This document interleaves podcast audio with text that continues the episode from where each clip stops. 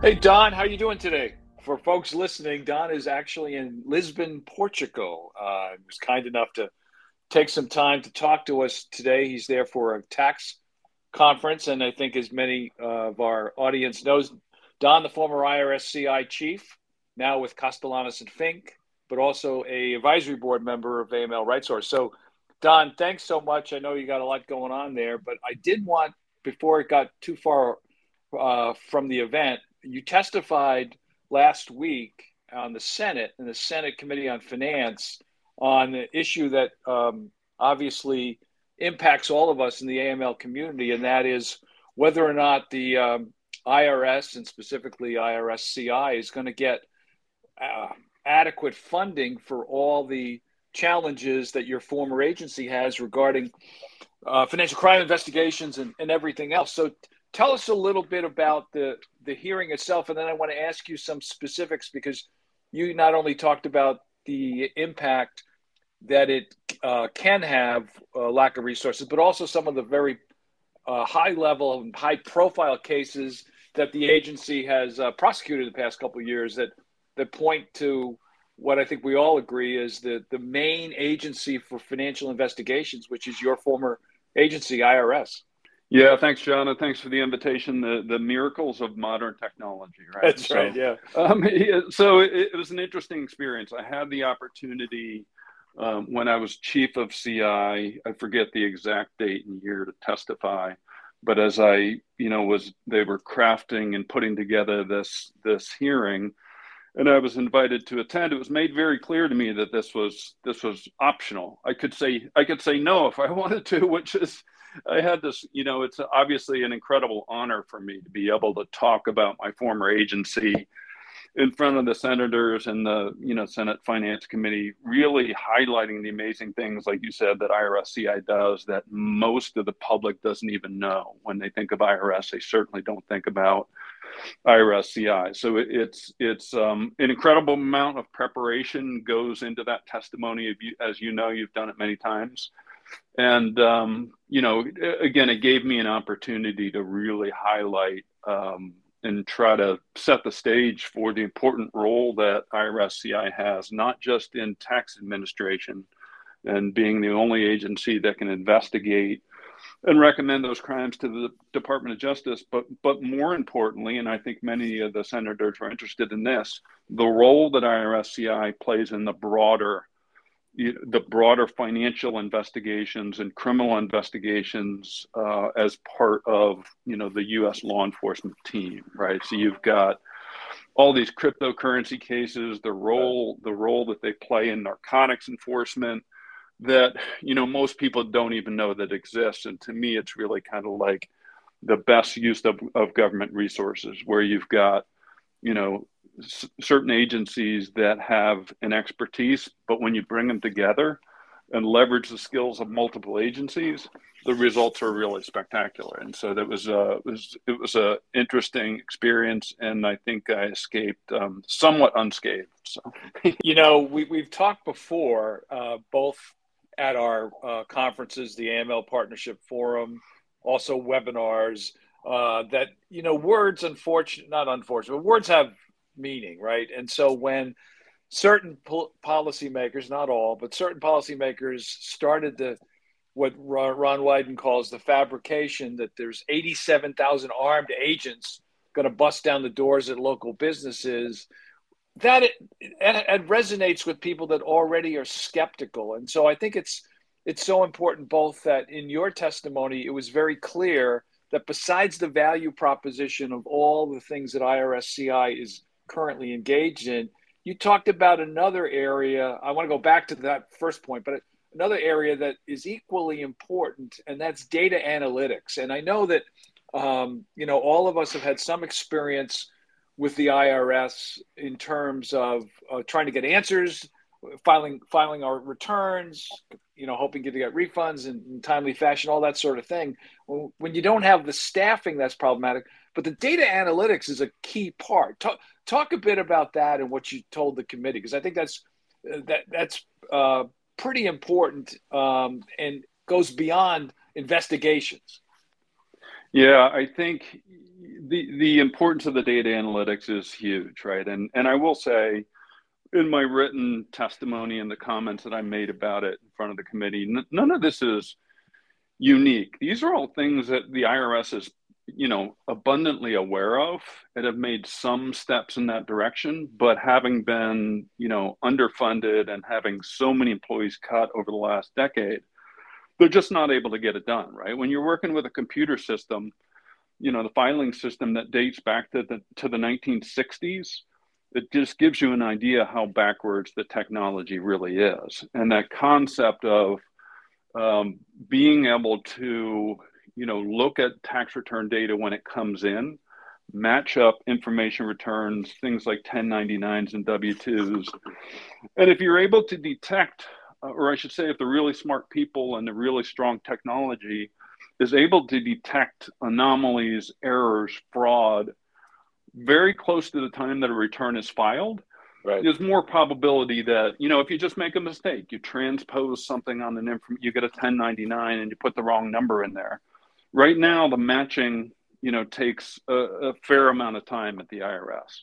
If you could do that very quickly, and that you had the opportunity to to correct that error and refile the return, it's less human resources, right? If you can have technology intervene more and those very expensive resources of having to send a civil employee out you know to your house because they can't get in touch with you to resolve something on your tax return um, there's just there's no end to the to the possibilities there. And if you think about you know the listeners what you're used to in interacting with your bank and your financial institution right. I, I can't tell you the last time that i stepped foot in a bank right? Everything you do is by chat or it's on the phone or you're able to do it on the app. And that i, I think again that's not a, a unique concept. That's where the irs wants to go and there's so many possibilities from a customer service side and being able to interact with taxpayers in, in, in a whole different different kinds of ways that people want to interact with the with the IRS, uh, but also in fraud detection, both in determining you know, what is the best use of resources for civil auditors to conduct audits? Where is potential fraud that may rise to the level that involves like IRSCI investigators?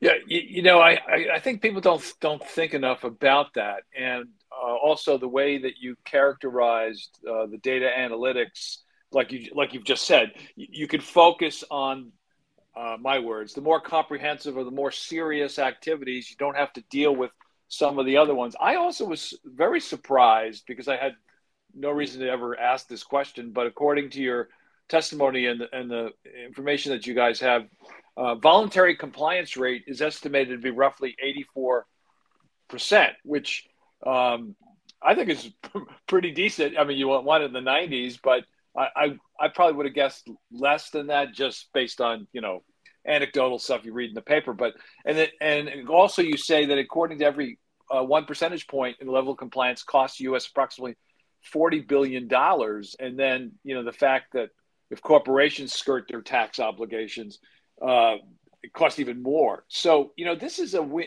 You know I, I hate using jargon, but this is a win-win for the public, right? Because if we deal with economic challenges we deal with debt issues, what have you. If the IRS is at not full strength, but better than they are today, then you can deal with not just the criminal issues that you just said, but sort of the rather innocent mistakes that, that can be made. So I, I think that becomes pretty important. We only seem to focus on one or the other. We don't focus on, on that. But um, long way of getting back to the issue of financial investigations. You have in your testimony a list of some pretty compelling cases. Um, some I'm sure occurred while you were there, and some since.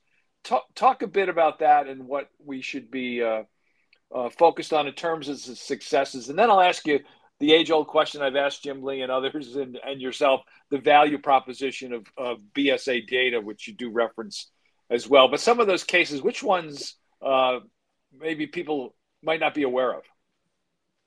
Yeah, quick quick point on the on the um, line of questioning just on the tax gap. There was a lot of questions at my testimony about the tax gap, and in particular, you know, the the prior commissioner had testified that he believed the tax gap, which is estimated in the 500 billion per year, could right. be as high as a trillion a year, and he attributed it to things like cryptocurrency and things like that. And I would agree with you. 84%, I think, in the in the realm of developing nations is pretty good.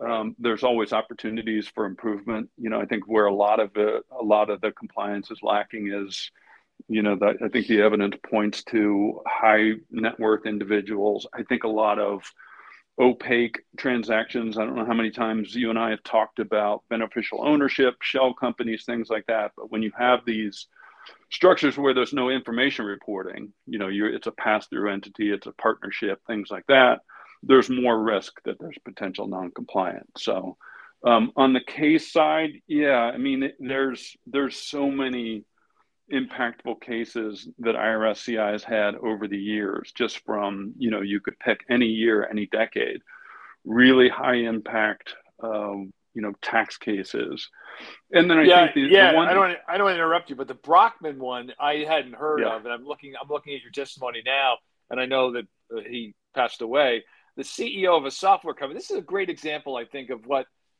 doesn't get the, the the sort of press coverage. I'm sure it was in the press somewhere, but I certainly don't remember this. He he was indicted for tax evasion, wire fraud, and money laundering, and it was a decades long scheme to conceal two billion dollars in income yeah. from the IRS. And obviously, with the lack of data analytics, it's I would say it's not it's not uh, uh, the fault of the IRS for missing some of these things. But that to me, uh, again, some of these other ones I've heard of, but th- that's pretty compelling uh, examples of, of what not what you're missing because you eventually uh, were able to indict them, but still, that's crazy. Yeah, it's billions with a B, right? It's it yeah. is a staggering amount of money, and I think you know you've got a a relatively small workforce of 2,100 IRS special agents as compared to the population and the, the number of returns that are filed all of those cases in there would really you know qualify as quote unquote like white collar economic crime cases. And you have to realize that you know compared to the amount of crimes that are occurring and the level of financial crime and economic crime you can't you can't prosecute every case right? The the investigative resources are in high demand.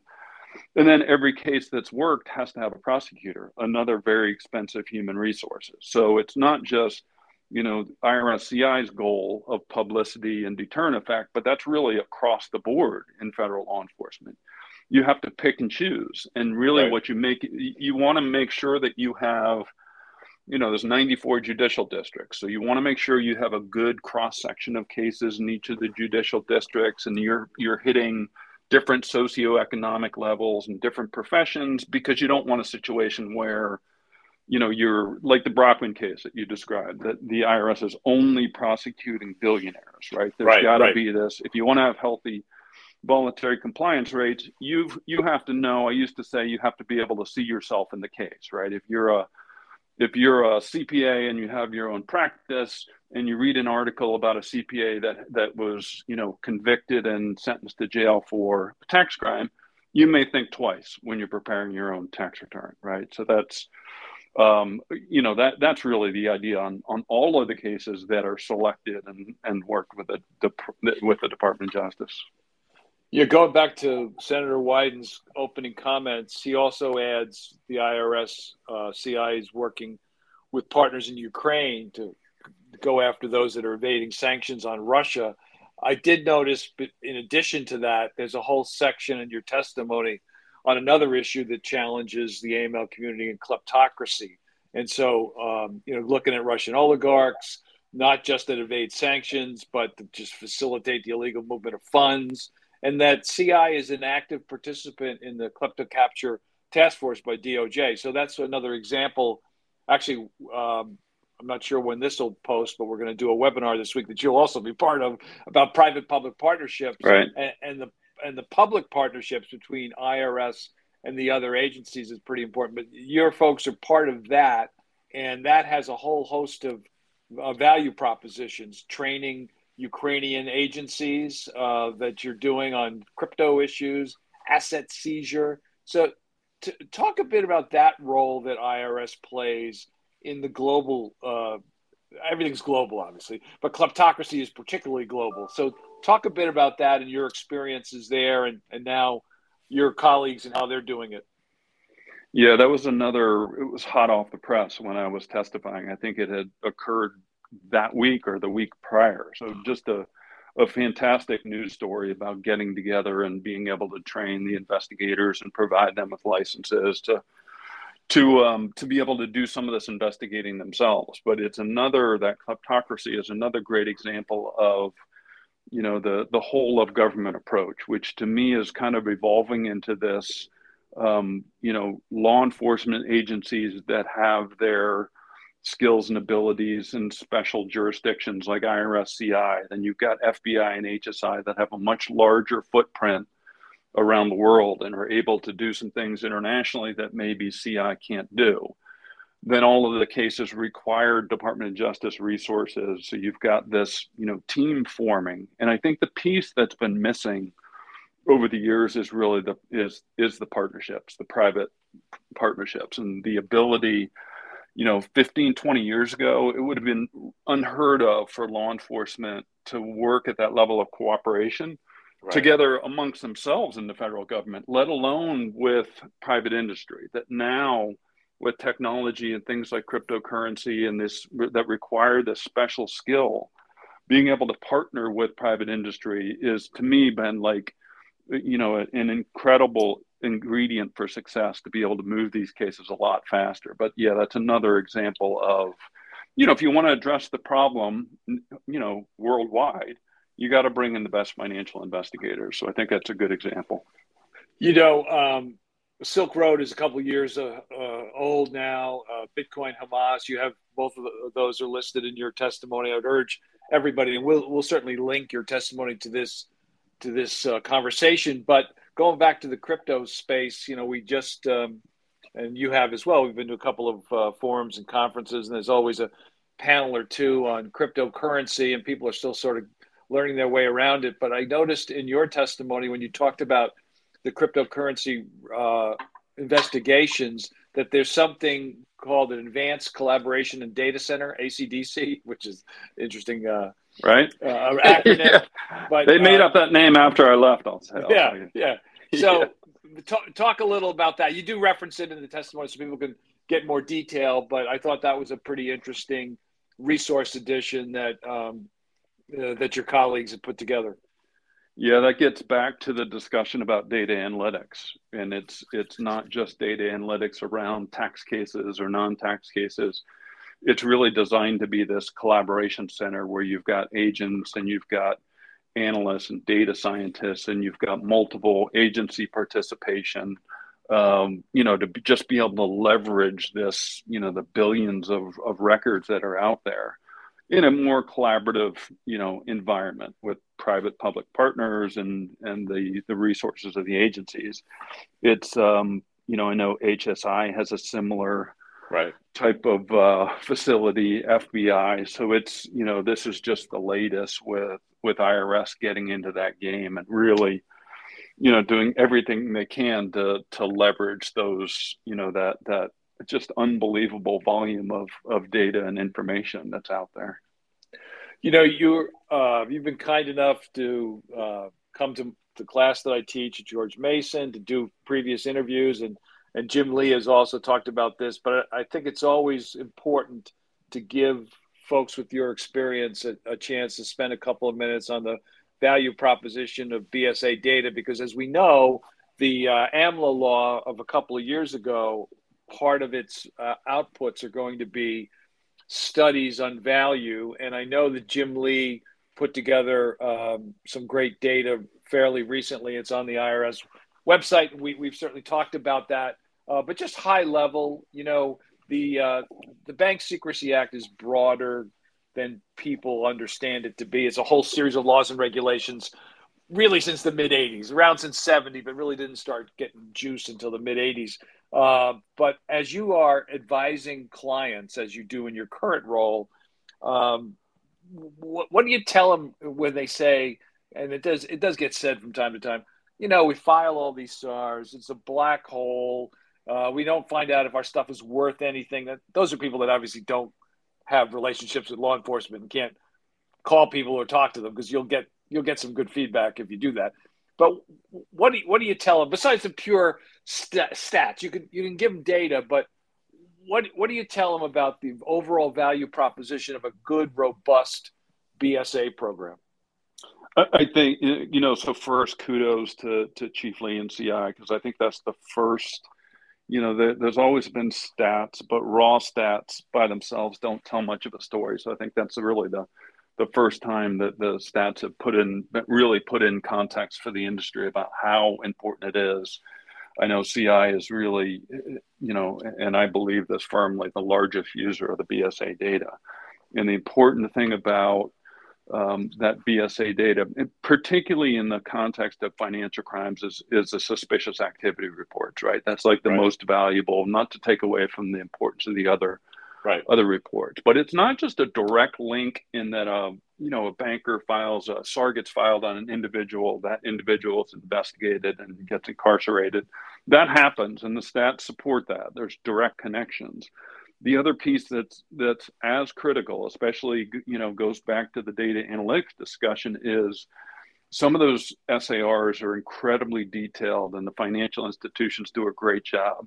When you've got things like uh, Bitcoin wallets and crypto addresses and IP addresses and and all of this, you know, granular detail that's put in SARs, IRS and the other agencies all data mine these SARs. So it's not like old school where you've got people just flipping through the paper files um, they're doing that plus they're scouring all that information and it's searchable and they can you know so often what what doesn't get discussed is that one nugget of information the ip address the name of a witness you know some partial information in SAR narrative right. that connects an investigator to a witness or some critical piece of information that becomes you know a big piece of of the investigation. That's really hard to quantify right? But it definitely happens yeah, I think uh, you're right about what Jim does. And I know in the early days, FinCEN had their SAR activity review, which I, I bemoan the fact they no longer produce that. They do, they do produce statistics, so that, that part becomes important. Um, let me get you out of here on this one. And this is more a this this isn't an Oprah Winfrey question, but you guys and gals have worked so hard in your careers at IRS, uh, doing the mission of the American people. What what do you what do you feel when you hear you know these silly commercials that say, "Ah, the IRS is going to get you. You have to come use our service," or you hear the eighty-seven thousand armed agents, and just it's so easy uh, for some to attack Internal Revenue Service. Nobody wants to pay taxes, but when you explain to them where they go, what the value is, and what it produces, you get sort of different answers. But how do you folks manage that? I mean, obviously you do, so you do your job regardless. But for the men and women at the IRS, give us a sense of how how they react to this in their day to day lives, because it it's got to at least bug them to some degree. Yeah. Oh, yeah, for sure. And if you're up watching infomercials like that late at night, that means it's time to go to bed. First of all, that's right. yeah. no those things are. I mean, it comes with the territory. Look, I did yeah. it for 30 years, and you're as a as an IRS employee, you have to have thick skin. You recognize that you're not going to be the most most most popular person at a party, right? So but it is you have to think about the importance of the role that they play and it's whether whether you're on the ci law enforcement side or you're answering phones just how important that is to the to the american public right? It collects the vast majority of money like 98% of the revenue that funds our military and our infrastructure and all these things that makes america such an amazing place. Right. It's necessary. And this investment you know that it really is this you know down payment on rebuilding the IRS uh, it, it's just so critical, and I'm really hopeful that that uh, it stays on the table because I know there's going to be incredible oversight of the money, and it's going to be used very judiciously. And I'm hopeful that you know four or five years from now, we start to see you know massive changes in the in the way the IRS does their business and your ability to be able to reach out reach out to them seamlessly. But yeah, the the the narrative about the 87,000 agents is just straight up false. You know, the right. the armed agents. There's 2,100 sworn law enforcement agents. Right. They only work criminal investigations. They don't do any civil auditing. They don't do audits and things like that. So again, yeah. hopeful that that this uh, this this plays out the way I hope it does play out and uh, the return on the investment again if it's going for enforcement or service answering the phones technology you know it really is it's returned in many many multiples over i think for the american people. So uh, cautiously optimistic. Well we'll we'll end it there don. Couldn't have said it better. Obviously thanks for everything you've done and what your current colleagues are doing. They're doing tremendous amount of work and i know the aml community and the private sector uh, is is very much uh, on the side of our law enforcement partners, and we have to continue to do that uh, for a variety of reasons that you've outlined. So, for uh, uh, for folks that haven't had a chance to look at it, the testimony is from May sixteenth. 2023 several other witnesses as well we will we will link to that on the website don fort enjoy the rest of your time in portugal thank you so much uh, for taking the time and safe travels Thanks again, John. I appreciate the opportunity.